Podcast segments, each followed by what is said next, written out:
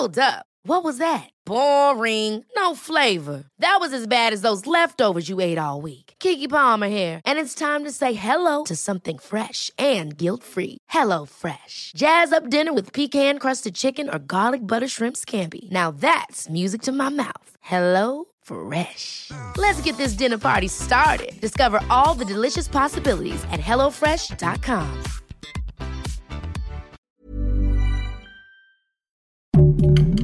Heraldo Podcast, un lugar para tus oídos. ¿Recuerdas el ataque contra Ciro Gómez Leiva en diciembre? Pues las autoridades ya detuvieron a algunos de los responsables. Esto es Primera Plana de El Heraldo de México. El pasado 15 de diciembre, el periodista Ciro Gómez Leiva dio a conocer que sufrió un atentado directo en su contra a tan solo unos metros de su casa. ¿Lo recuerdas?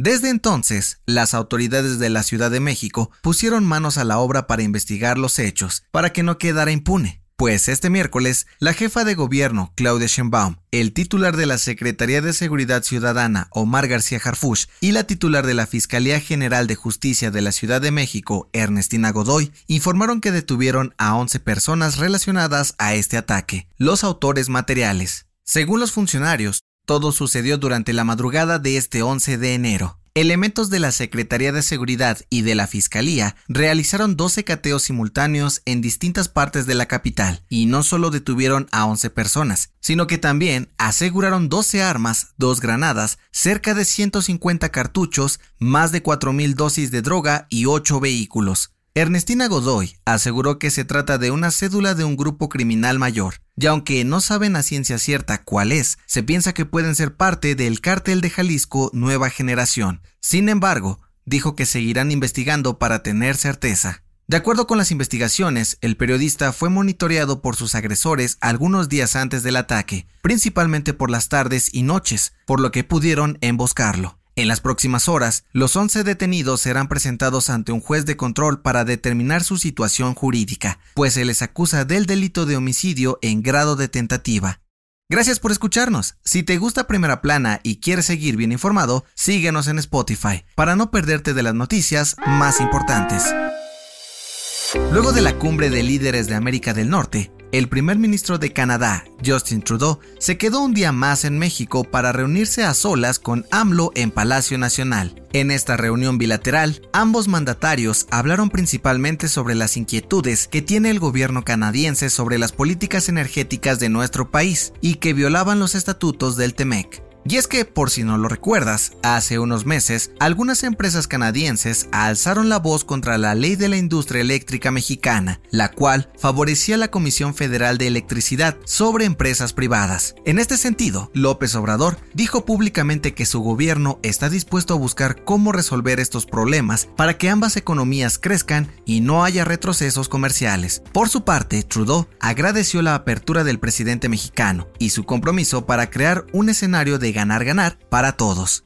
En otras noticias, este miércoles el peso mexicano ganó terreno frente al dólar y se cotizó en 18.98 pesos, el precio más bajo desde febrero del 2020. De acuerdo con el gobierno federal, con esto, la moneda nacional se convirtió en una de las ocho divisas más fuertes del mundo. En noticias internacionales, la Fiscalía de Perú dio a conocer que abrieron una carpeta de investigación en contra de la presidenta Diana Boluarte por los supuestos delitos de genocidio, homicidio y lesiones pues desde su toma de protesta en diciembre pasado se han reportado 47 muertes durante manifestaciones en su contra.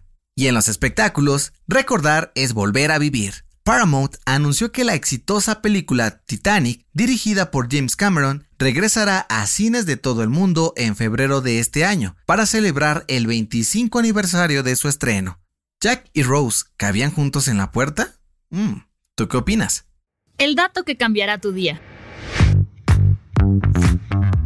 ¿Alguna vez has notado que cuando te sientes feliz, nervioso, triste o hasta enojado, tu estómago sufre las consecuencias? No, en realidad no es que seas aprehensivo, sino que tiene una explicación científica. De acuerdo con el Departamento de Medicina de la Universidad de Harvard, el aparato digestivo tiene su propio cerebro, el cual es capaz de reaccionar a nuestras emociones creando sustancias relacionadas a la felicidad, como dopamina y serotonina, o aquellas que reflejan el estrés, como el cortisol por sí mismo. Cuando vivimos emociones intensas, el sistema digestivo libera tantas de estas sustancias que provocan un desajuste en el estómago y en los intestinos, provocando que nos dé acidez, náuseas y hasta diarrea en momentos no muy oportunos. Yo soy José Mata y nos escuchamos en la próxima.